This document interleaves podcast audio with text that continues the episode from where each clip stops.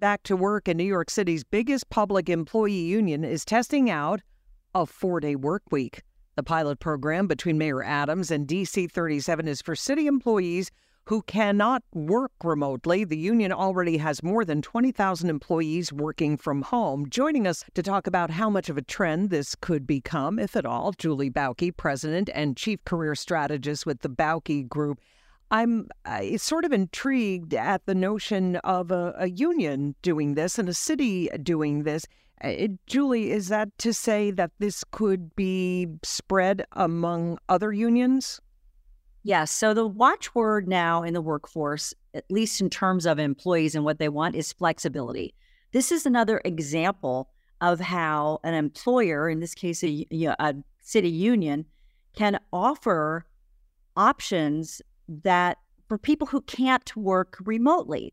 And so there was always that concern around, well, is it really fair that some people can work remotely and some can't? Well, right. Yeah. Julie, let me let me stop you there because who are the city employees or other employees who cannot work remotely? In other words, what what reason do they give that the employers say okay to?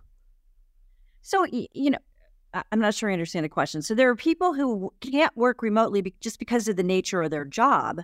They have to be there hands on. So anybody who works with their hands, who goes out and repairs things, who whose physical presence is required, have felt left out of this flexibility revolution. And so this is a way to give them something that allows them to have more control over their lives and how they live and work. And that's what this generation and the gen- you know, the generations coming up really want. And so I'm a big fan of this because, frankly, it works. Right. And by the way, you did answer my question. I'm sorry if I wasn't clear in my wording. So, look, so we've been talking about uh, unions. Uh, let's talk about private employers. Um, so, you're a fan of the four day work week, but why are so many businesses saying, no, look, it has to be five days? First of all, let's dispel the notion that a four day work week means nobody's working on day five. I think that's what a lot of people think. It's like, well, what do we do on that fifth day? The idea is you redistribute the work and people's schedules so that there's always people working, but they when they're working, they're working 10 hour days because you still have to work the same 40 hours, you just work it differently. And so what this allows, so people are employers are like, I don't think that would work here. Well, it there's a lot more that will work than employers actually think will work.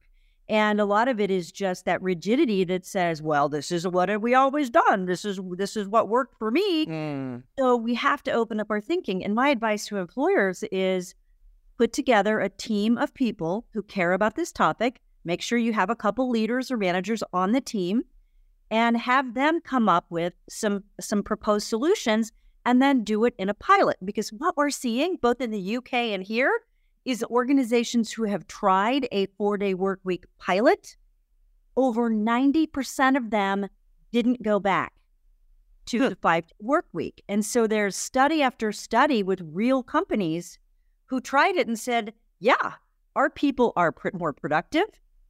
There's less mental wellness issues or complaints. Work and family issues are easier to be taken care of. And guess what? It's easier to attract and retain people to whom you give the opportunity to both work and live in a way that works for them.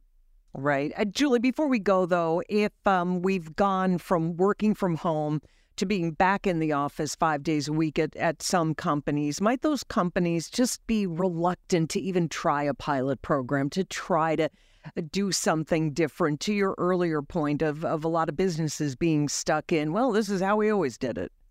Yeah, and and I think the the the uh, if you have everybody back at work, don't assume that everybody's okay with that. You need to know that your people are constantly in play. They're constantly looking for a next opportunity, and it's smart. LinkedIn makes this possible and probable and likely they can get picked off. So they aren't necessarily going to tell you that this isn't working for me. So the only antidote to that is to be in constant conversation with your people via anonymous surveys, via focus groups. How are we doing? How do you like working here? What would cause you to leave? And get really clear on it because yeah. silence doesn't mean that everybody's happy. and your there are websites everywhere. There's even one called Four Day Week Jobs, and then there's Flex Jobs, and so there is there is employers who offer this will get the pick of the very best talent Hmm. because they're helping people do this, and so it really is an attraction, a retention, and engagement play as well. And smart employers know this. Quite the incentive there. Julie Bauke, President and Chief Career Strategist, the Bauke Group. Julie, always great to have you here on Newsline.